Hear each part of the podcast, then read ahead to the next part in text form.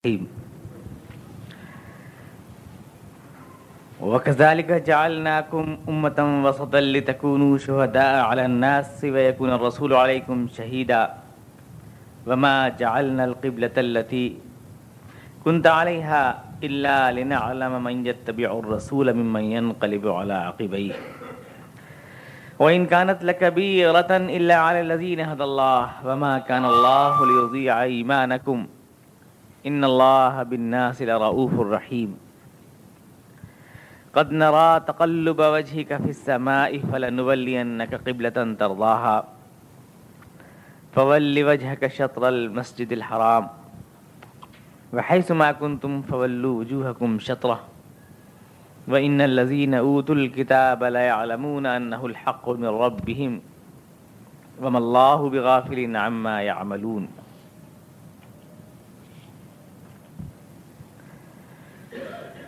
اور اس طرح ہم نے تمہیں ایک امت وسط بنایا تاکہ تم دنیا کے لوگوں پر گواہ ہو اور تاکہ رسول تم پر گواہ ہو پہلے جس طرف تم رخ کرتے تھے، اس کو تو ہم نے صرف یہ دیکھنے کے لیے مقرر کیا تھا کہ کون رسول کی پیروی کرتا ہے اور کون الٹا پھر چاہتا ہے۔ یہ معاملہ بڑا سخت تھا، مگر ان لوگوں کے لیے کچھ بھی نہ تھا جو اللہ کی ہدایت سے فیضیاب تھے۔ اور یقین جانو کہ اللہ تمہارے اس ایمان کو ہرگز ضائع نہ کرے گا، کیونکہ وہ لوگوں کے حق میں نہایت شفیق اور رحیم ہے۔ یہ تمہارے منہ کا بار بار آسمان کی طرف اٹھنا ہم نے دیکھا ہے۔ لو ہم اس قبل اسی قبلے کی طرف تم کو پھیرے دیتے ہیں جو تمہیں پسند تھا۔ مسجد حرام کی طرف رخ پھیر دو، اور اب تم لوگ جہاں کہیں بھی ہو، اسی کی طرف منہ کر کے نماز پڑھا کرو۔ یہ لوگ جنہیں کتاب دی گئی تھی خوب جانتے ہیں کہ یہ حکم ان کے ربی کی طرف سے ہے اور برحق ہے۔ مگر اس کے باوجود جو کچھ یہ کر رہے ہیں، اللہ اس سے بے خبر نہیں ہے۔ یہ آیت پچھلے دو ہفتے سے میں یعنی درس کا موضوع ہے۔ اور آج میں نے پھر اس کو پڑھ دیا ہے تاکہ جو کچھ تھوڑے سے گوشے رہ گئے تھے بات سے، وہ پورے ہو جائیں، پوری بات ہو جائے۔ تو میں نے یہاں بات چھوڑی تھی کہ آخر شہادت کس چیز کی ہمیں دینی ہے؟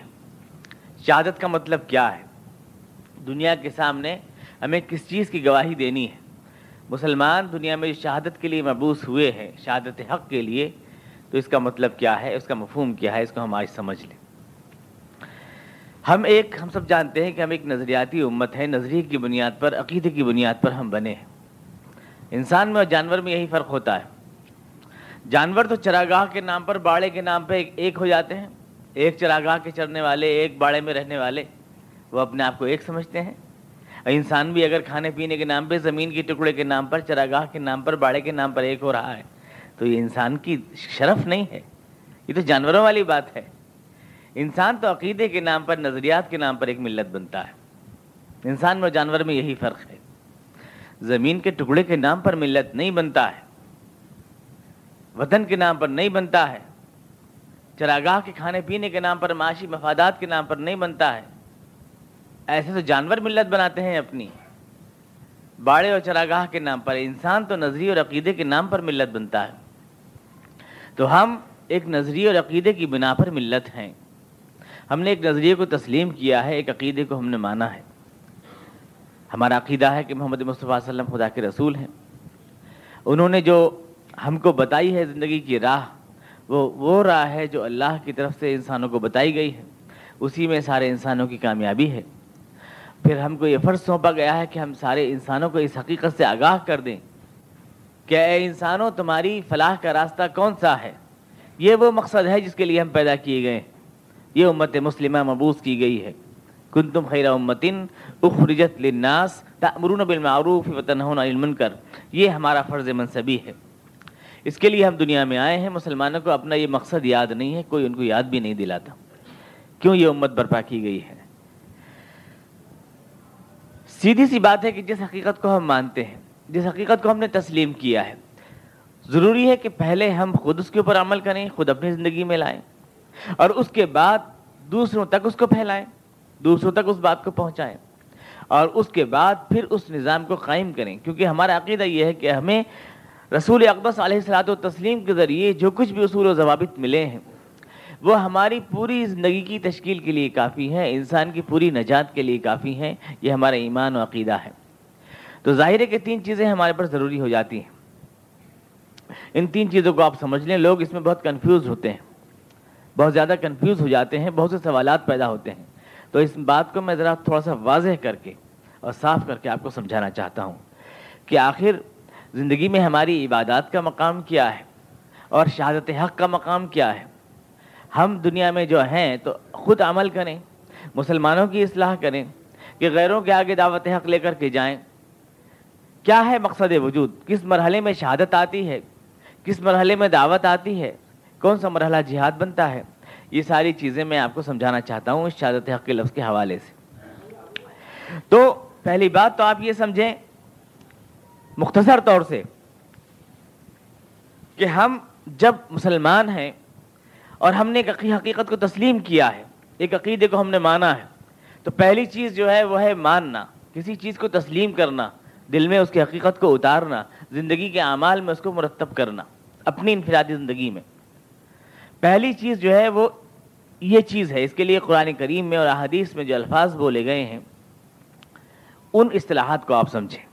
یہ پہلا مرحلہ ہے۔ اس مرحلے کو کے لیے چار الفاظ قرآن حدیث میں استعمال کیے گئے پہلا لفظ ہے اسلام۔ یعنی ہم ریزسٹنس جو ہے، مزاحمت ترک کر دیں۔ اللہ کے مقابلے میں اپنی ذات کی نفی کر دیں۔ خدا جو فرما رہا ہے، اس کو ہم تسلیم کریں۔ یہ ہے اسلام۔ اس کے بعد اگلے مرحلے میں آتی ہے اطاعت۔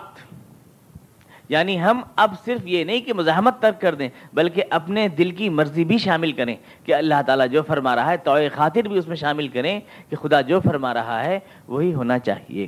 ایک تو ہے کہ ہم اپنی مزاحمت ترک کر دیں، بس نیوٹرل ہو جائیں، مخالفت نہ کریں۔ اور آگے ایک مرحلہ آتا ہے، اطاعت یعنی ہم اپنے دل کی ایک منصوبہ بنتی ہیں۔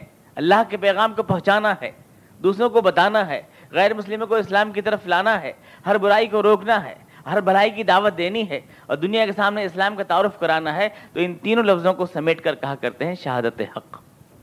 جیسے اسلام تقوا اور اطاعت، ان کو ملا کر کہتے ہیں عبادت۔ ایسے ہی تبلیغ، دعوت، امر بالمعروف منکر ان تین اصطلاحوں کو ملا کر کہا جاتا ہے شہادت حق۔ حق کی گواہی دنیا کے سامنے، حق کی گواہی۔ تو یہ ایک منظم عمل ہے، اس کی وضاحت میں بھی آپ کے سامنے کروں گا۔ پھر تیسرا مرحلہ آتا ہے۔ آپ کا، جس کو، جبکہ دین کو آپ نے مانا پہلا مرحلہ، جو عبادت پر ختم ہوتا ہے، زندگی میں لائے آپ، دوسروں تک پہنچایا، دوسرا مرحلہ جو تبلیغ سے شروع ہوتا ہے اور شہادت حق پر جا کر کے ختم ہوتا ہے۔ اب اگلا مرحلہ ہے دین کی اقامت کا، دین کے غلبے کا، دین کو دنیا میں نافذ کرنے کا۔ اس کے بھی مراحل ہیں۔ یہ اظہار دین کہلاتا ہے، کہیں تکبیر رب کہلاتا ہے اور آخری مرحلے میں جا کر یہ غلبہ دین وہ لدی اصل رسول بالہدا ودین الحق الدین کلی یہ سارے لفظ مل کر جب ایک جگہ بولے جاتے ہیں تو ان کو کہتے ہیں اقامت. اقامت دین یعنی دین کو کھڑا کر دینا. دیوار جو گر گئی تھی، اس کو اٹھا کر کے کھڑا کر دیا ہم نے. تو یہ تین مراحل ہیں. ان تینوں مراحل میں جب حضور اقدس نے شاد فرماتے ہیں کہ جہاد ہمیں تینوں مراحل میں ہمارا ساتھ دیتا ہے. عبادت کے مرحلے میں جبکہ آپ انفرادی زندگی کا عمل کر رہے ہیں جہاد آپ کے ساتھ دیتا ہے اس طرح پر کہ یہاں آپ کو اپنے آپ سے جہاد کرنا پڑتا ہے۔ جب آپ اللہ کی عبادت کی قسم کھاتے ہیں کہ میں تو اللہ کی عبادت کروں گا اور ہر اس چیز سے بچوں گا تقوا کروں گا، جو خدا کو ناپسند ہے، تو یہاں آپ کے نفس کی مرضیات، آپ کا پیر روکتی ہیں۔ آپ کو اللہ کی عبادت نہیں کرنے دیتی۔ سماج کے مطالبات آپ کے سامنے آ جاتے ہیں۔ پیر روکتے ہیں، آپ کا دل کھینچتی ہے۔ سوسائٹی آپ کا دل کھینچتی ہے۔ آپ کی آنکھیں، آپ کا دل جو ہے مفضول ہوتا ہے دنیا کی چمکدار چیزوں کی طرف، یہاں آپ کو اپنے آپ سے لڑنا پڑتا ہے۔ یہ جہاد نفس ہے جو آپ کو اپنے آپ سے کرنا پڑتا ہے۔ یہ پہلے مرحلے میں ہوتا ہے۔ اور دوسرے مرحلے میں یعنی شہادت حق کے مرحلے میں۔ شہادت حق جو دوسرا مرحلہ دوسروں کو بات بتانے کا ہے، اس میں جہاد۔ اس طرح سے ہوتا ہے کہ دوسرے نظریات جو دنیا میں کشمکش کر رہے ہیں، ان کے مقابلے میں آپ کو اپنی پوری طاقت کے ساتھ اسلام کو دفاع کرنا پڑتا ہے۔ اور تیسرے مرحلے میں تو آپ کو باقاعدہ اسلام کے لیے طاقت کا استعمال کرنا پڑتا ہے، دین کو غالب کرنے کے لیے۔ اور تیسرے مرحلے میں جہاد، قتال کہلاتا ہے۔ قتال کہلاتا ہے انہیں اللہ کے لیے تلوار اٹھانا۔ یہ تیسرا مرحلہ ہوتا ہے۔ تو ان تمام اصطلاحات کو آپ سمجھ لیں، ان کے اسٹیجز کو آپ سمجھ لیں۔ کون سا لفظ کہاں بولا جاتا ہے اور کس جگہ استعمال کیا جاتا ہے؟ یہ سارے کے سارے ہیں۔ تو اللہ تعالیٰ نے ہمیں یہاں جو فریضہ سونپا ہے، جو جس کی طرف ہمیں مبوس کیا ہے، وہ ہے شہادت حق۔ ہم دین کی دعوت کو تمام دنیا تک پہنچا دیں، ہر انسان تک پہنچا دیں، ہر انسان تک، ہر انسان پر حجت تمام کر دیں، یہ ثابت کر کے دکھا دیں، زبان سے، قول سے، عمل سے، قلم سے، اپنے کردار سے، اپنے کیریکٹر سے، دلائل سے، زندگی کے تمام جدید وسائل سے، جو بھی ہماری دسترس میں ہیں۔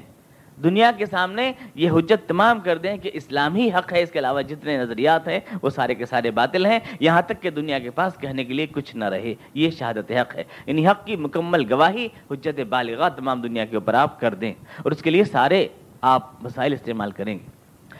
تبلیغ کا یا دعوت کا یا شہادت کا جو یہ نظریہ ہے کہ مبلغ یا دائی یا شہادت حق دینے والے کے ہاتھ میں ایک جھولی ہونی چاہیے، جھولی میں چنے ہونے چاہیے، سر پہ ٹوپی نہیں ہونی چاہیے، پیر میں جوتا نہیں ہونا چاہیے۔ ایک لاٹھی اس کے ہاتھ میں نہیں چاہیے۔ ہر گاؤں کے اندر جو چاہے سنا رہا ہے، کوئی سن رہا ہے کہ نہیں سن رہا ہے، اپنی بات کہے چاہ کے چاہ کے حجت تمام کر کے آ جائے۔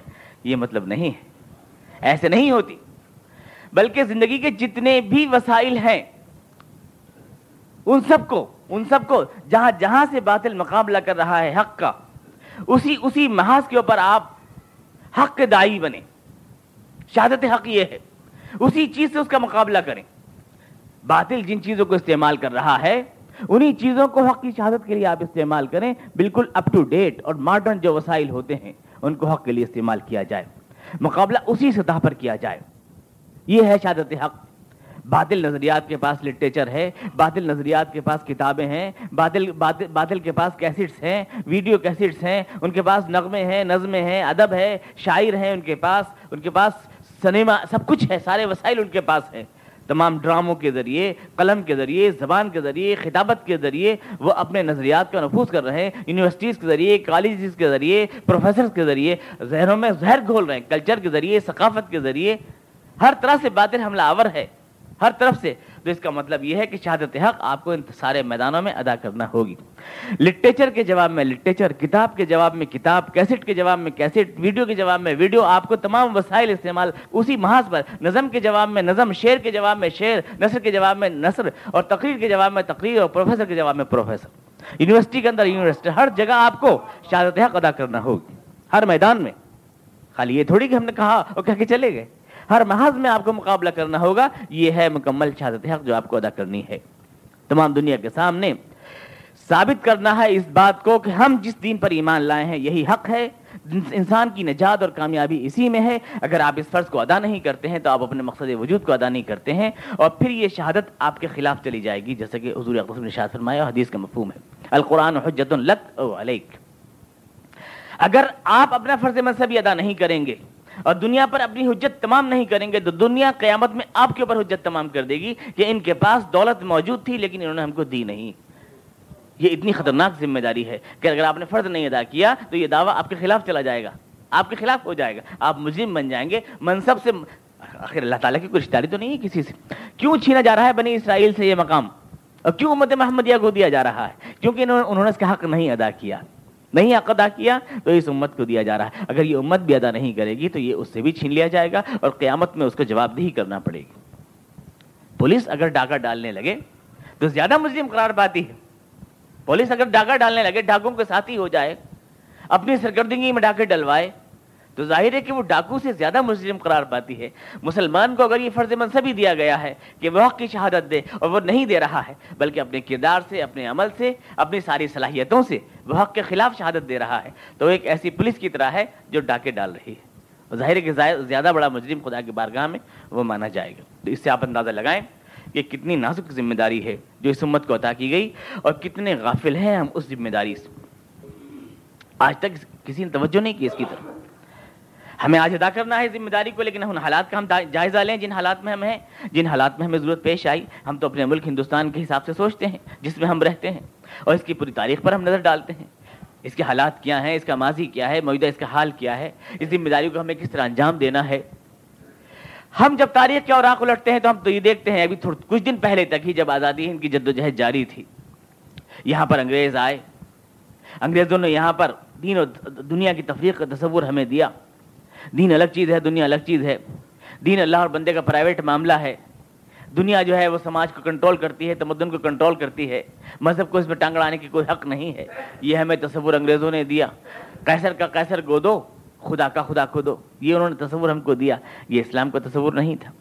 انہوں نے امپوز کرنے کی کوشش کی یہاں کے عوام پر۔ جہاں تک ہمارے برادران وطن کا تعلق تھا، ان کی کوشش کامیاب ہو گئی۔ اس لیے کہ ان کے ہاں تو پہلے بھی منتروں اور یجوں کا نام تھا مذہب۔ منتر، کچھ منتر پڑھ لیے، گڑم گڑم کر لیا، کچھ یج کر لیے، کچھ چاول جلا لیے، اسی کا نام دھرم تھا ان کے ہاں کچھ رسوم کا نام دھرم تھا، کچھ رسوم کا نام مذہب تھا۔ مذہب زندگی کا عنوان تو نہیں تھا، زندگی کا نظام تو نہیں تھا، اس لیے انہیں کوئی شکایت نہیں ہوئی۔ لیکن ہم تو ایک پیلر سسٹم رکھتے تھے پوری زندگی چلانے کا۔ ہم اس بات کو کیسے مان لیں کہ مذہب منتروں کا نام ہے کچھ کچھ دعاؤں کا نام ہے محض اگر ہم اس بات کو مان لیتے ہیں تو ہم تو ان کا نقطۂ نظر تسلیم کر لیتے ہیں۔ اس وقت ضرورت تھی کہ ہم کھڑے ہو کر اس ملک میں شہادت حق دیتے اور بتا دے کہ اسلام بجائے خود ایک زندگی کا نظام رکھتا ہے۔ تم جو حاکمیت عوام کی طرف بلا رہے ہو لوگوں کو، تم جو کہتے ہو کہ سیکولرزم کے ذریعے ملک کی تعمیر ہوگی، تم جو کہتے ہو کہ بلا خدا نظام کے ذریعے ملک چلے گا، اس کے بجائے ہم دنیا کے سامنے کہتے کہ اس سے بہتر ایک نظام ہمارے پاس ہے جو انسان کے سارے مسائل کا حل ہے، لیکن ہمیں سے کسی کو یہ بات کہنے کی ضرورت نہیں ہوئی۔ ہم نے انگریزوں کی ضد میں ایسے مخالف ہوئے انگریزوں کے۔ انگریزوں کی ضد میں کہ ان کے خلاف ہم نے منافرت کی آگ بھڑکا دی۔ لوگوں نے یہاں تک کہا کہ ہمیں خنزیروں سے سورا سے اتحاد گوارا ہے، لیکن ان سے اتحاد گوارا نہیں۔ ہم نے ان سے دشمنی مول لی اور دشمنی مول لینے کے چکر میں وطن پرستی بھی ہم نے اختیار کی۔ عوام پرستی کا مسلک بھی ہم نے اختیار کیا۔ سیکولرزم کو بھی ہم نے اپنے گلے کا ہار بنایا۔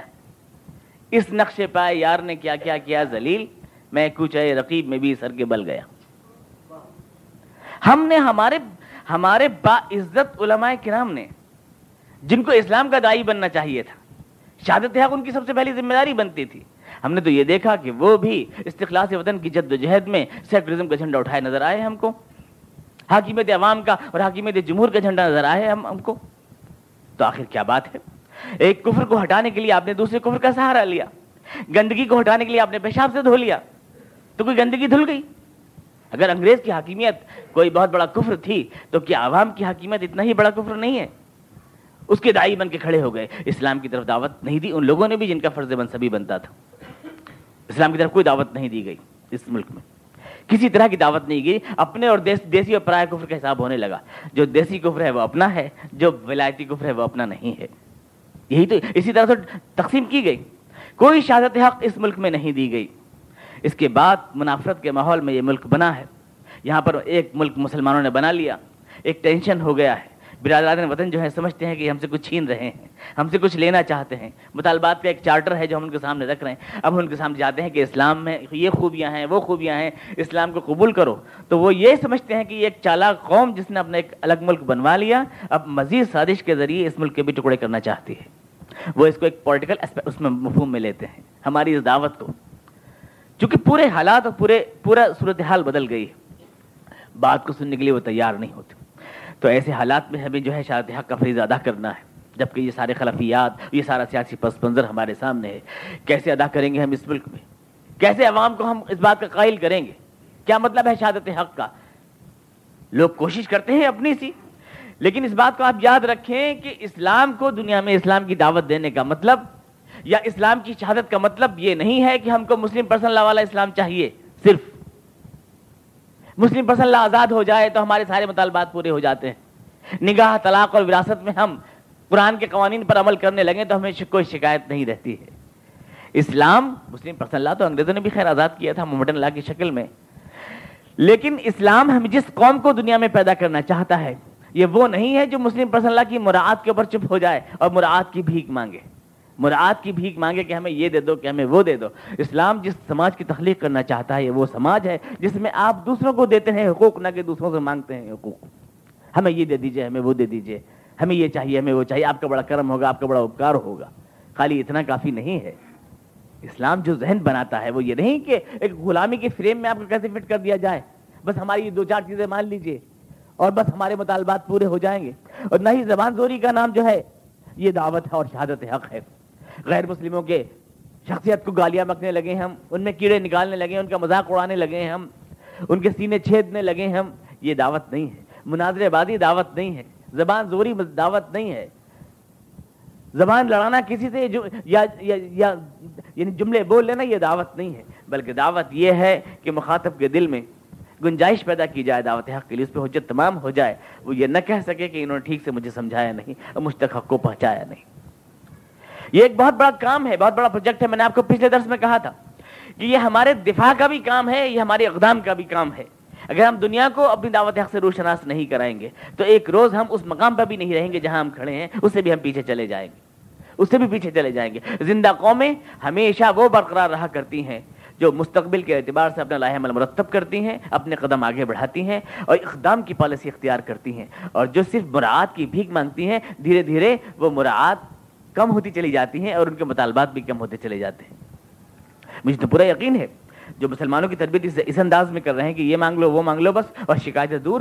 کل کو وہ کوئی نہ کوئی ایسا فارمولہ بھی پیش کریں گے کہ اس ملک کے حالات بہت خراب ہو گئے ہیں۔ آپ کو چاہیے کہ آپ دو نام دو نام رکھیں۔ ایک نام تو رکھیں بازار کے لیے، جو خالص سیکولر ہونا چاہیے، اور ایک رکھیں گھر کے لیے، جو اسلامی ہونا چاہیے۔ کیونکہ اپنی جان بچانے کی اجازت تو اسلام نے بھی دی ہے۔ اللہ تقو منہم تقا وہ مراد میں یہاں تک بھی آ سکتے ہیں کہ اتنا آئسولیٹ کر دیں آپ کو کہ آپ کے گھر کے آنگن میں پھریوں کہیں ضرورت کیا ہے کہ آپ مسجدوں میں جا کے نماز با جماعت پڑھتے ہیں؟ اس سے دوسروں کو تکلیف ہوتی ہے۔ دوسروں کو تکلیف ہوتی۔ ہے آپ گھر میں نہیں پڑھ سکتے۔ رسول خدا علیہ السلاۃ تسلیم تو یہ فرمایا کہ وہ نماز جو گھر کے کونے میں پڑھی جائے وہ افضل ہوتی ہے۔ یہ ریاکاری کر رہے ہو کیا دوسروں کو دکھانے کے لیے؟ ہو سکتا ہے کہ پھر وہ یوں بھی کہیں کہ یہ اذان اتنی زور سے جو دی جاتی ہے، اس سے ہمارے پڑوسیوں کے دل مجروح ہوتے ہیں۔ کیا ضرورت ہے اتنی زور سے دینے کی؟ نماز کے وقت تو ہم کو معلوم ہے، گھڑیاں بندھی ہوئی ہیں۔ دھیرے دھیرے وہ آپ کو اس مقام پر لے جا مار سکتے ہیں، جہاں آپ بالکل یعنی کہ سر چکا دیں حالات کے سامنے، اور آپ کو پھر ایک زندہ قوم کی حیثیت، جینے کا حق بھی اس اس ملک میں نہ رہے۔ لیکن جو دائی قومیں ہوتی ہیں، جو ایک مشن کو لے کے آگے بڑھتی ہیں، اگر وہ اس پوزیشن کو اپنا لیتی ہیں، تو وہ تو خاتمہ بالخیر ہو جاتا ہے، ختم ہو جاتی ہیں۔ قوموں کو جینے کے لیے اپنے آپ پلان بنانے پڑتے ہیں، اور خدا نے ہم کو ایک پروجیکٹ دیا ہے۔ خدا نے آج تک اس قوم کی حالت نہیں بدلی۔ نہ ہو جس کو خیال آپ اپنی حالت کے بدل لیں۔ کبھی وہ قومیں کامیاب نہیں ہوتی ہیں، جو محض مراد کی بھیک مانگتی ہیں، جو صرف سجدوں کی اجازت مانگتی ہیں کہ بس سجدہ کرنے کی اجازت مل جائے۔ اس لیے کہ سجدہ کرنے کی اجازت تو واقعی کوئی نہیں چھینے گا آپ سے۔ حضور وسلم کی حدیث ہے، آپ نے ارشاد فرمایا۔ اور میں سوچ رہا تھا، اس حدیث کا مفہوم میری سمجھ میں کبھی نہیں آیا آتا تھا۔ لیکن اچانک میری سمجھ میں آیا۔ آپ نے ارشاد فرمایا، میری امت میں سب سے پہلے جو چیز جائے گی وہ ہوگی حکم الحکم، اور سب سے آخر میں جو چیز جائے گی وہ ہوگی الصلاح۔ آپ نے ارشاد فرمایا۔ یعنی سب سے پہلے میری حکومت میں میری میری امت میں سے اقتدار جائے گا اور سب سے آخر میں نماز جائے گی۔ یہ آپ نے شاد فرمایا۔ صحیح حدیث ہے حضور علیہ وسلم کی۔ اور میں سوچی اس کا مطلب کیا ہے؟ یہ آپ کیا فرما رہے ہیں؟ کہ سب سے پہلے میری میری امت میں سے حکومت جائے گی اور سب سے آخر میں جو ہے نماز جائے گی۔ اس کا مطلب یہ ہے اس کا مطلب یہ ہے کہ نماز وہ پروگرام ہے جس کو آخر تک برداشت برداشت کرتا رہے گا، نظام باطل آخر تک آپ کو اجازت دے گا۔ وہی تو بی جے پی بھی کہتی ہے کہ آپ کی پوجا پدھتی پہ ہمیں کوئی اعتراض نہیں۔ یعنی اس کو سب سے آخر میں وہ ختم کریں گے۔ یہاں تک تو کہیں گے چلنے چلنے دو، سجدے میں کوئی بات نہیں، سجدے میں کوئی بات نہیں ہے۔ لیکن سب سے آخر میں اس کا پتہ صاف کیا جائے گا۔ سب سے آخر میں۔ اور سب سے پہلے آپ کی سیادت اور آپ کا اقتدار اور آپ کی تولیت چھینی جائے گی۔ اولها الحکم وآخرها صلاح نے شاد فرمایا۔ تو حضور وسلم کی اس ارشاد کی روشنی میں ہمیں اپنا لاہ عمل مرتب کرنا چاہیے کہ کیا ہے؟ کتنا بڑا پروجیکٹ ہے یہ؟ اس ملک کے عوام کو اسلام کی دعوت حق سے روح شناس کرانے کا، وہ امانت ان تک پہنچانے کا جو ہمارے پاس ان کی ہے، جو ہمارے پر عائد ہوتا ہے جس کے لیے ہم پیدا کیے گئے ہیں۔ اس کے سارے وسائل، ہمارے پاس اس کے لیے وسائل نہیں ہیں۔ سب چیز ہے، ہمارے سرمایہ داروں کے پاس بڑا پیسہ ہے، بہت پیسہ پھینکتے ہیں۔ اللہ کے نام کے اوپر اپنے مال کو حلال کرنے کے لیے جو پیسہ پھینکتے ہیں رمضان کے مہینے میں، زیادہ تر وہ شاندار عمارتیں بنانے یا ٹائلیں لگانے یا ایک دیوار سے دوسری دیوار تک قالین بچھانے کا کام آتا ہے۔ لیکن اتنے اہم پروجیکٹ کے لیے اس ملت کے پاس پیسہ نہیں ہے۔ باہر سے پیسے کے انبار بہ رہے ہیں۔ سعودی عرب کے جو ہے خزانے کھلے ہوئے ہیں اور لوگ جو ہے لائن لگائے کھڑے ہیں۔ بھیک کا کنڈا ہر ایک کا رکھا ہے کہ ڈالیے اس کے اندر۔ ہو کیا رہا ہے؟ وہ سارا پیسہ جو ہے یہاں پر شاندار عمارتوں کی تعمیر میں یا قبرستانوں کی تزئین و تجمیل میں کام آ رہا ہے، زندوں کی تزئین میں کام نہیں آ رہا ہے۔ قبرستانوں کی تزئین و تجمیل میں کام آ رہا ہے۔ زیادہ تر وہ پیسہ، یا پھر منتظم کمیٹیاں جو ہیں، ان کی سب پٹول میں کام آ رہا ہے۔ یا مذہبی اداروں کے جو مالک ہیں، ہم مالک کا لفظ میں جان کے بول رہا ہوں۔ یعنی کہ صدر و ناظم نہیں بول رہا ہوں۔ مالک ہیں، کیونکہ تو مالک ہی ہیں وہ تو۔ ہر مسجد کا جو ہے، ایک مالک ہوتا ہے۔ ایک خدائی فوجدار ہوتا ہے جو بآواز بلند یہ ظاہر کرتا ہے کہ میں اس کا مالک و مختار ہوں اپنے اختیارات کے ذریعے، اور اس کی ایک ایک اینٹ کو نیلام کرنے کا مجھے حق حاصل ہے۔ وہ ہوتا ہے، ہر ایک میں ہوتا ہے۔ ہر ادارے کا ایک مالک ہوتا ہے، سارا۔ اور یہ ساری رقمیں جتنی بھی آتی ہیں، یہ ان ان کے اندر استعمال ہوتی ہیں، لیکن اسلام کے اس عظیم مشن، اس عظیم مقصد کے لیے اس کے، ہماری ملت کے پاس نہ صلاحیتیں ہیں، نہ سرمائے ہمارے نوجوانوں کی صلاحیتیں ضائع جا رہی ہیں دوسروں کے لیے۔ مارک کے جھنڈے اٹھا رہے ہیں، لینن کے جھنڈے اٹھا رہے ہیں، گاندھی کے جھنڈے اٹھا رہے ہیں، گلوالکر کے جھنڈے اٹھا رہے ہیں۔ ہمارے نوجوان جنہیں ہم نے پالا اپنا خون پلا کر کے، وہ دوسروں کے جھنڈے اٹھا رہے ہیں، دوسروں کے خادم ہیں، دوسروں کے دائی ہیں، دوسرے، دوسروں کے، یہ بات سمجھ میں نہیں آتی کہ اسلام دنیا میں غالب ہو سکتا ہے ہمارے نوجوانوں کی سمجھ میں، یہ کیا بے وقت کی راگنی گا رہے ہیں؟ یہ سمجھ میں آتی ہے کہ لینن کا نظام غالب ہو سکتا ہے، اس کی جان دے دیتے ہیں۔ خون بہانے والے، جان دینے والے، خواب دیکھنے والے ہیں، لینن کے لیے خون بہانے والے ہیں ہمارے نوجوانوں میں۔ مارس کے لیے خون بہانے والے ہیں، جمہوریت کے لیے گلا پھاڑنے والے ہیں۔ ہمارے نوجوانوں میں۔ سیکولرزم کے لیے جان قربان کر دینے والے ہیں، لیکن اسلام کے شہدائیوں کو اور محمد رسول اللہ کے غلاموں کو کوئی خواب دیکھنے کا حق نہیں ہے۔ کوئی خواب دیکھنے کا بھی حق نہیں ہے۔ سب کے لیے ہیں، سب کے لیے صلاحیت قربان ہیں۔ اور ہمارے جو ایک بار پھر میں کہوں گا کہ ہمارے جو زوامہ ہونے چاہیے، انہوں نے اس مقصد کے لیے نہ مسلمانوں کو کبھی تیار کیا، نہ کبھی ذہنوں کو اسٹرائک کیا، نہ کبھی یہ بات ان کو بتائی۔ تمہارا مقصد وجود کیا ہے؟ تمہارے خواب کیا ہے قدرت نے قوموں کو ہمیشہ یہ اصول دیے ہیں، اگر عظیم مقاصد ہوتے ہیں، اگر آپ عظیم مقاصد بناتے ہیں تو آپ خود عظیم بن جاتے ہیں۔ یہ قدرت کا اصول ہے۔ جتنا عظیم مقصد آپ کے سامنے ہوتا ہے اتنی ہی قوم عظیم بنتی ہے۔ جتنا بڑا مقصد آپ بنا لیں گے، آپ اگر مقصد یہ بنائیں کہ میں پریزیڈنٹ آف انڈیا بن جاؤں، تو آپ پریزیڈنٹ نہ بن پائیں گے، لیکن ایم پی بن جائیں گے کم از کم۔ یہ تو ہوگا۔ جتنا مقصد آپ عظیم بنائیں گے، اگر آپ مقصد یہ بنائیں کہ میں بہتر بن جاؤں، سڑک پہ جھاڑو دینے والا، تو قدرت آپ کو صرف جھاڑو ہی عطا کرے گی اور کچھ نہیں عطا کرے گی۔ جو تخت شاہی کا پلان بناتے ہیں، قدرت ان کو تخت شاہی عطا کرتی ہے۔ جو جھاڑو دینے کا اسکیم بناتے ہیں، اللہ بھی ان کو جھاڑو ہی دیا کرتا ہے۔ اپنی فطرت اور اپنے حوصلے کے مطابق خدا کے فیصلے ہوا کرتے ہیں۔ تو اگر آپ پہاڑ سرکانا چاہتے ہیں، تو آپ کو ذرے سرکانے کا سلیقہ سیکھنا چاہیے۔ ظاہر بات ہے، یہی ہے طریقہ۔ دنیا میں قوموں کی ترقی کرنے کا، لیکن کسی نے ہمارے سامنے عظیم مقاصد رکھے ہی نہیں۔ چھوٹے چھوٹے مقاصد، چھوٹی چھوٹی چیزیں انہیں کے اوپر سب کچھ ہے۔ ٹھیکیدار بنے ہوئے ہیں سب۔ ہمارے جذبات ہمارے الفاظ استعمال نہیں ہوتے، اسلام کے لیے غیروں کے لیے استعمال نہیں ہوتے، غیروں کے خلاف تو جنہیں کہاں سانپ سونگ جاتا ہے ہمیں؟ نہ کوئی جذبہ ہے، نہ کوئی جلال ہے، سراپا اخلاق بنے پھر رہے ہیں۔ مقوی غذاؤں کی اپنوں کے خلاف استعمال ہوتی ہے، گلے میں جان آ جاتی ہے، تباہ کر دیں گے، فنا کر دیں گے، ان لوگوں کو ہم ہمارے سامنے آ نہیں سکتے۔ نعرہ تکبیر، اللہ اکبر۔ سب کچھ اپنوں کے خلاف، وہ آواز میں گنگناہٹ ہوتی ہے، وہ تتراہٹ ہوتی ہے، وہ ٹھیکیداری ہوتی ہے، اور یہ بن بنا جاتی ہے آواز جب غیروں کے مقابلے میں جاتے ہیں۔ ساری رافل گروہ اپنوں کو سینوں کی طرف ہیں۔ تو یہ ہے، یہ یہ صورتحال کیا ہے؟ عظیم مشن جو قرآن نے ہمارے سامنے رکھا ہے، اس سے ہم محروم ہو گئے ہیں۔ اس سے ہم محروم ہو گئے ہیں؟ تو ہم سارے اعلیٰ خسائش سے محروم ہو گئے۔ ساری چیزوں سے۔ شہادت حق اتنا عظیم ترین منصب ہے جو خدا نے ہمیں عطا کیا ہے، کوئی ہم کو یاد نہیں دلاتا ہے۔ ہمارے سرمایہ داروں کو یاد نہیں دلاتا۔ تم جو پیسہ پھینکتے پھر رہے ہو، ٹائلیں لگانے کے لیے بڑے بڑی عمارتیں شاندار بنوانے کے لیے رنگ و روغن ہو رہے ہیں، قالین بچھ رہی ہے۔ لوگوں کی شخصی اگھاڑ پچھاڑ میں کام آ رہا ہے، سر پٹول میں کام آ رہا ہے، مقدم بازیوں میں کام آ رہا ہے۔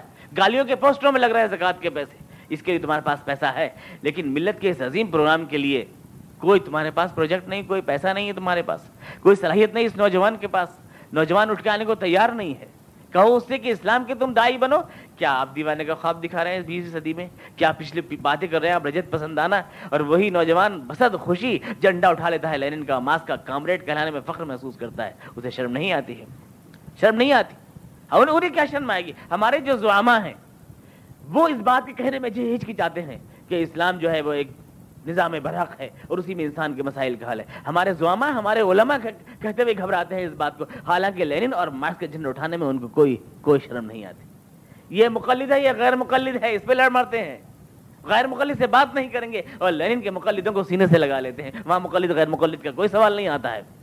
کوئی سوال نہیں آتا۔ ایسا کیوں ہے؟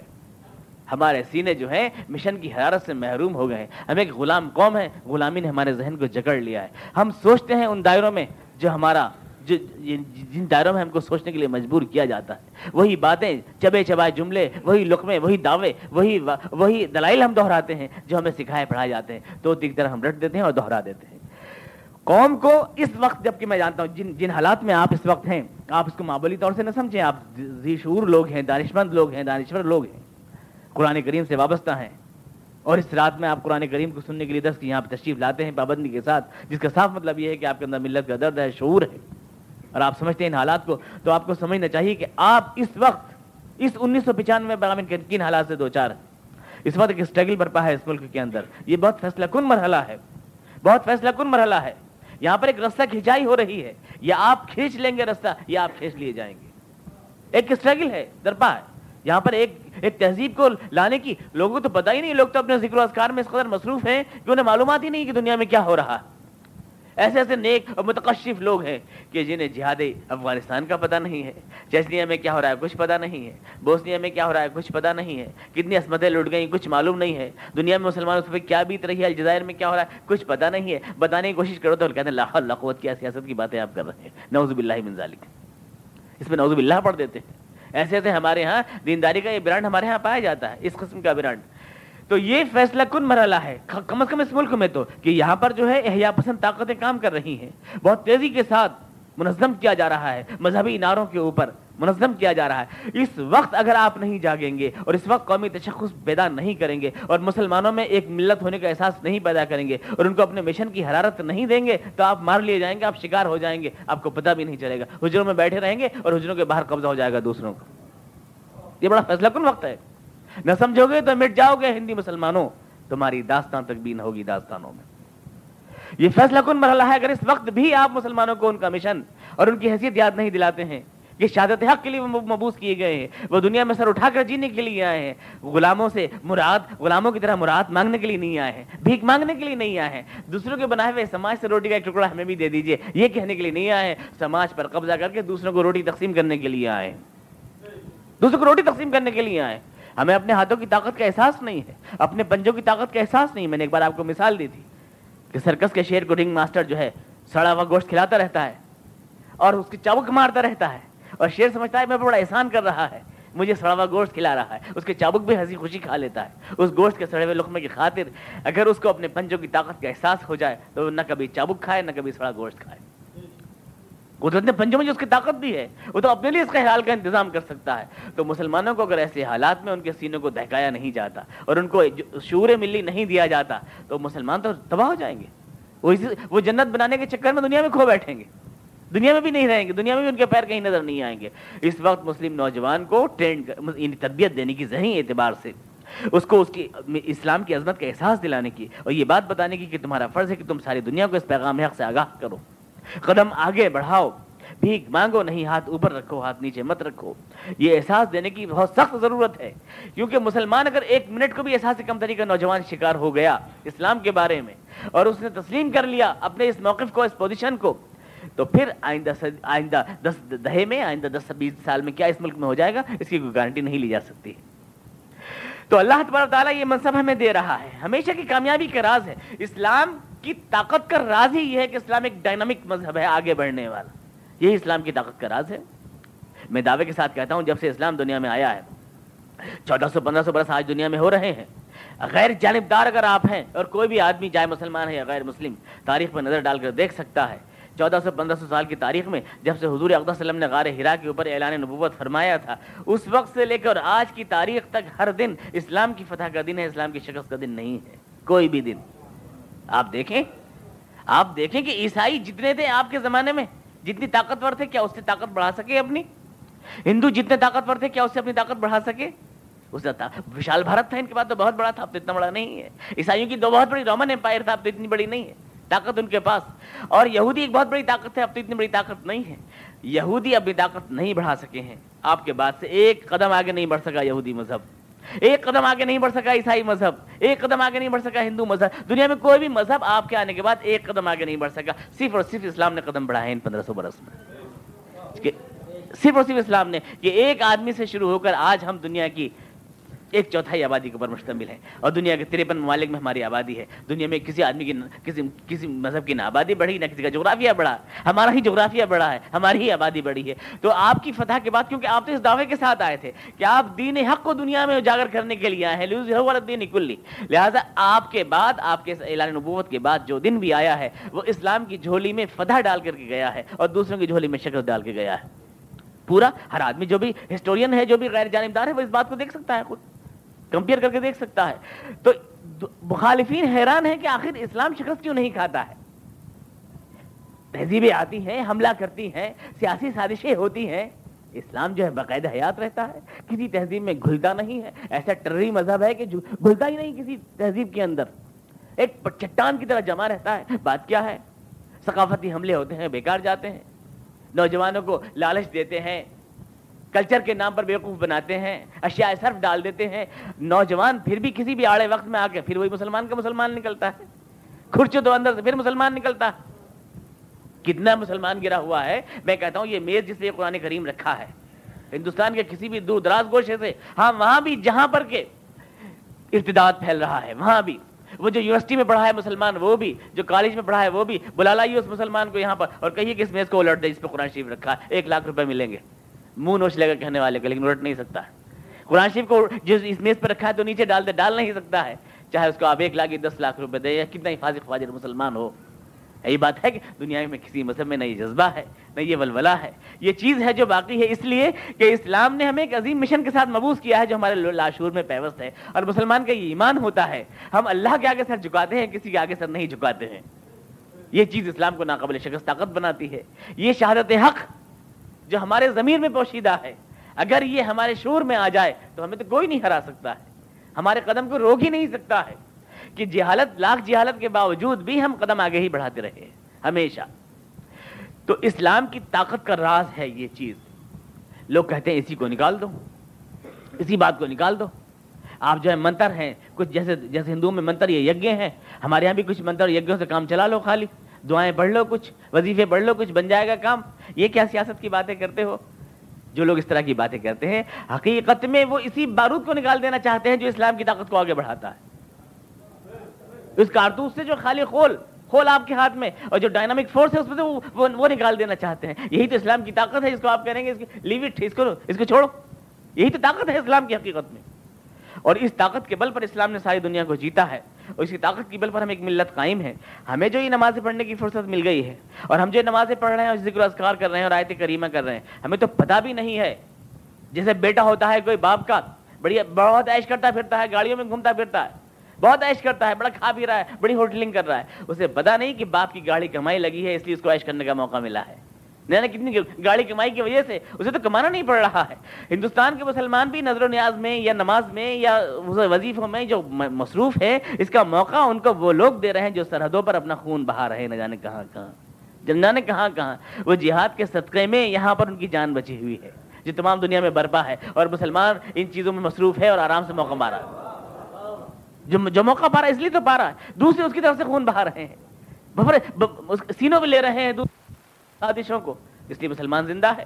مسلمان تو جانتا نہیں، اس انسان کو مانتا نہیں، سمجھتا نہیں، آدمی کو احساس نہیں ہوتا ہے۔ ہم یہاں بیٹھے ہیں، ہمارے کھیتوں میں، ہمارے کھیتوں میں جو ناج اگتا ہے، اس ناج کی ایک ایک دانے میں سورج کی شوائیں پیوست ہوتی ہیں۔ ناج کی روٹی کھانے والے کو پتہ بھی نہیں ہوتا ہے کہ سورج کا احسان ہے میرے اوپر۔ احسان ہے، پتہ بھی نہیں ہوتا ہے۔ یہ سماج جو قائم ہے جو سیٹ ہے، نہ جانے کتنے خون زمین میں بہائے گئے ہیں، اس کے اندر سے یہ پودا پھوٹا ہے۔ سرے خاکے شہیدہ برگہائے لالمی پاشم کہ خونش با نہال ملت ما سازگار آیت۔ اقبال نے کہا، میں شہیدوں کے خون کے اوپر پھول چڑھاتا ہوں، انہی کے خون نے تو میری ملت کی پھلواری کو پروان چڑھایا ہے۔ اسی تو سارے پھول کھلے ہیں، جو جو سب کچھ نظر آتے ہیں۔ مسجدیں اگر آباد ہیں، بچے اگر تلاوت کر رہے ہیں، زمزموں سے آباد ہیں، اگر مسجدوں کی تلاوت قرآن کلام پاک کی کسی کو خبر نہیں کہ اس کے پس پردہ نہ جانے کتنے کتنے لوگوں کی قربانیاں ہیں کہ ہمیں یہ سب کچھ کرنے کا موقع مل رہا ہے۔ لیکن ملت کی حرارت کی ضمانت اور اس کے وجود کا اور اس کے بقا کی ضمانت یہ ہے کہ جذبہ مسلمان میں رہنا چاہیے کہ ہم ایک سربلند قوم ہیں، کہ ہم صرف خدا واحد کو مانتے ہیں، اسی کے اس کی اسی کے آگے ہم سر چکاتے ہیں۔ ایک اعلیٰ مشن، ایک اعلیٰ مقصد ہمارے سامنے یہ رہنا چاہیے۔ یہی مقصد ہم کو عظیم قوم بنائے گا اور یہی ہمیں اقوام عالم کا تاجدار بنائے گا۔ تو اللہ تعالیٰ شاید فرما رہا ہے کہ اس کی پوری چیکنگ قیامت میں کر لی جائے گی۔ رسول گواہی لے لے گا۔ صاحب، رسول کے سامنے گواہی دینا پڑے گی تم کو۔ تم نے اس منصب کو ادا کیا کہ نہیں کیا؟ دنیا تک اس پیغام حق کو پہنچایا کہ نہیں پہنچایا؟ یہ وصیت ہے رسول خدا علیہ السلاد و تسلیم کی۔ آخری الفاظ ہیں آپ کے۔ فلی شاہد الغائب، کہ جو پیغام میں چھوڑ کر جا رہا ہوں، دنیا کا کوئی گھر، کوئی شخص، کوئی کان اس سے بچنا نہیں چاہیے۔ یہ آپ کی وصیت ہے یہ، جس کو ہم دبا کے بیٹھ گئے ہیں۔ خیال ہی نہیں کر رہے۔ اس رسول کی وصیت ہے، اس کے اوپر جان دینے کو قربان ہیں ہم۔ ہر وقت جان حاضر ہے جس کے لیے وہ ہمیں یہ وصیت کر کے گئے ہیں۔ اللہ فلی بلغ شاہد الغائب تو یہ شہادت حق جو ہے، رسول تم پر گواہ ہوگا۔ دیکھے گا تم نے کیا کیا۔ اللہ کے سامنے تمہیں گواہی دینا ہوگی۔ اب اس کے بعد اللہ تعالیٰ تحویل قبلہ کے جو اگلے احکام ہے وہ فرما رہا ہے، وما جعلنا القبلۃ التي كنت عليها الا لنعلم من يتبع الرسول من ينقلب على عقبيه۔ اور پچھلا قبلہ جو ہم نے ہٹا دیا، بیت المقدس ایک نیا قبلہ ہم نے تمہیں دیا۔ اس بات کی علامت کہ ایک نئی ملت دنیا میں مبوس ہو رہی ہے اللہ کے دین کا پرچم لہرانے کے لیے۔ ایک نئی عمارت، ایک نیا قبلہ ہم نے آپ کو دیا۔ اے رسول خدا صلی اللہ علیہ وسلم، کیوں دیا؟ کیوں یہ تبدیلی کی ہم نے؟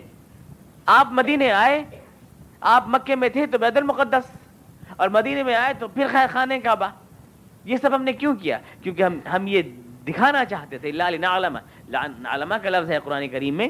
یعنی ہم تاکہ جان لیں، تاکہ ہم تمیز کر دیں، ممیز کر دیں، الگ الگ کر دیں، منافق کو اور مومن کو دکھا دیں کہ کون بے چور چون و چرا جو ہے رسول کا کہنا مانتا ہے، کون وفادار ہے ملت اسلام کا اور کون منافق ہے جو اندر سے پیچتاب کھا رہا ہے۔ کہ یہ کیا روز روز کی تبدیلی ہے؟ یہ احکامات روز کیوں بدلتے ہیں؟ کھڑے کھوٹے کو پرکھنے کے لیے، زر خالص کو کندن بنانے کے لیے ہم جذبات کی آزمائش چاہتے تھے، اس لیے ہم روز قبلہ تبدیل کر رہے تھے۔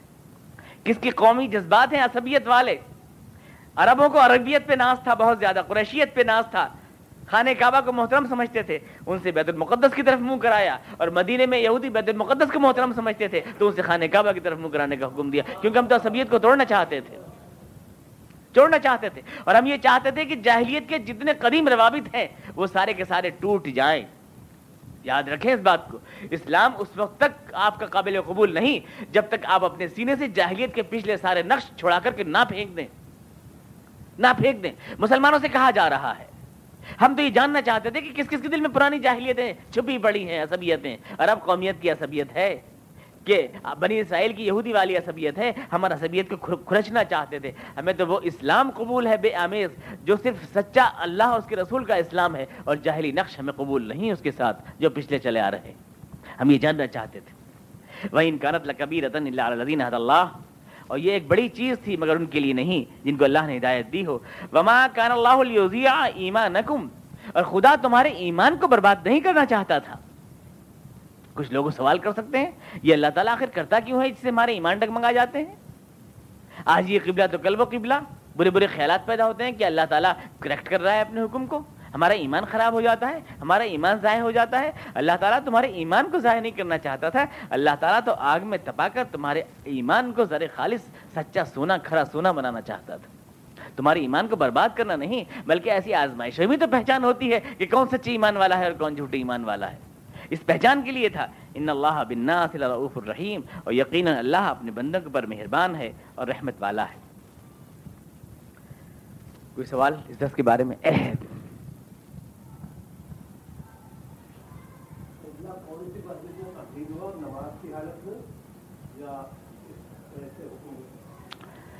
یہ مسجد بنی سلیمہ تھی۔ اس میں حضور اکثر نماز پڑھ رہے تھے۔ اس کو آج مسجد ذوالقبلتین کہا جاتا ہے۔ اس میں آپ نماز پڑھ رہے تھے۔ اسی وقت آئے جب ایک رکعت آپ پڑھ چکے تھے، اسی وقت یہ حکم آیا اور آپ جماعت سمیت جو ہے گھوم گئے۔ چونکہ اس میں بالکل سائڈ بدل جاتی ہے، جنوب سے ایک دم شمال ہو جاتا ہے۔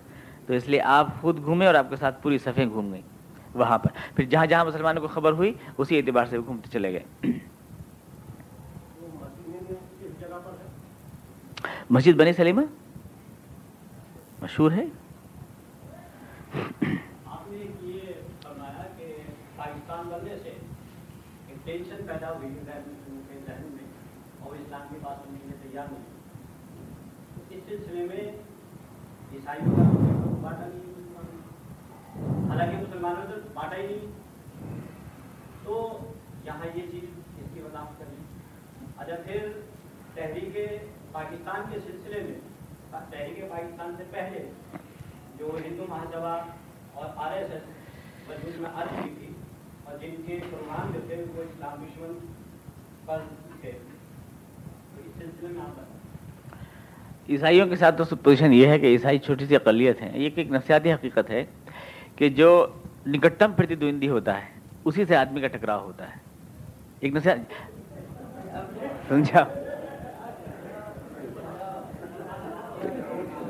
یہ مسلمان جو ہے وہ مایوس ہو کر کے بیٹھ جائیں کہ ابتدا حاصل نہیں ہو جی ہاں یعنی مطلب یہ ہے کہ یہ مرحلہ جو زوال کا حضور فرما رہے ہیں، ظاہر ہے کہ قوموں کی تاریخ میں جو زوال کی تو برابر الٹ پلٹ دھوپ چھاؤں آتی رہتی ہے۔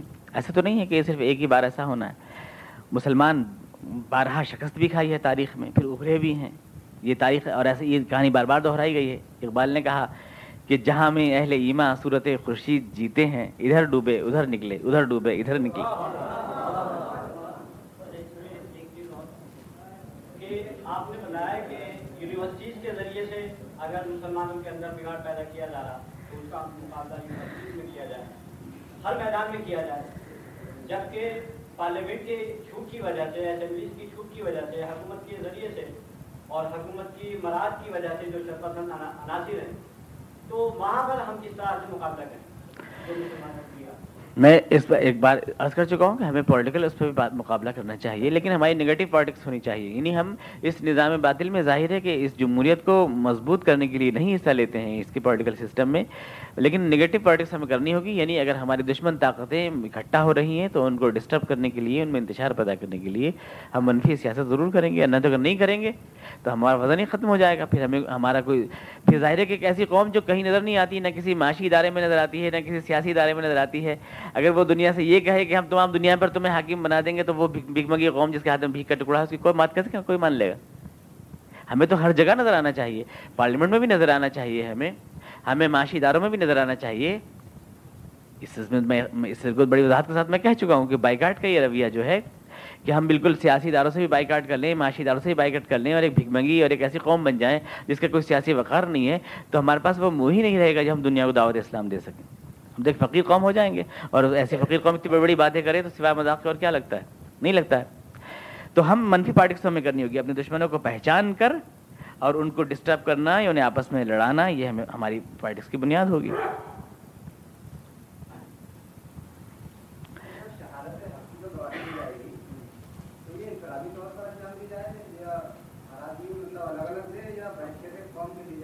جو بحثیت قوم کی فرض عائد کیا گیا نا آپ کے اوپر؟ آپ تو ایک قوم کو تم جمع کی سیکھا ہے پلرل ہے۔ ایک قوم کی حیثیت سے آپ اس منصب پہ فائز کیے گئے ہیں۔ ایک ذمہ داری جو اجتماعی ہے، وہ انفرادی طور پہ دی نہیں جا سکتی۔ شہادت حق جب اجتماعی ذمہ داری ہے، تو اس کو آپ انفرادی طور پہ ادا کیسے کر سکتے ہیں؟ وہ تو پھر تبلیغ کہلاتی ہے۔ تبلیغ جو میں نے آپ کو بتایا تھا نا، تبلیغ، پھر دعوت، پھر امر معروف اور اس کے بعد پھر شہادت حق۔ تبلیغ تو یہ کہ آپ کو جو بات معلوم ہے آپ نے دوسرے کو بتا دی۔ اور شہادت تو ایک پوری ملت کی ذمہ داری ہے، جو ایک کلیکٹو سسٹم بنتا ہے۔ تو اگر اس کو آپ یوں کہیں کہ انفرادی ذمہ داری تھی تو ایسا ہے کہ جیسے نماز با جماعت اکیلے بھی پڑھی جا سکتی ہے۔ یہ تو ایسی بات ہے۔ نماز با جماعت اکیلے کیسے پڑھی جا سکتی ہے؟ اللهم صل على محمد وعلى ال محمد كما صليت على ابراهيم وعلى ال ابراهيم انك حميد مجيد. اللهم بارك على محمد وعلى ال محمد كما باركت على ابراهيم وعلى ال ابراهيم انك حميد مجيد. ربنا اننا ظلمنا انفسنا وان لم تغفر لنا وترحمنا لنكون من الخاسرين. ربنا اننا سمعنا مناديا ينادي للايمان ان امنوا بربكم فامنا ربنا فاغفر لنا ذنوبنا وكفر عنا سيئاتنا وتوفنا مع الابرار سبحان ربك رب العزه عما يصفون وسلام على المرسلين والحمد لله رب العالمين.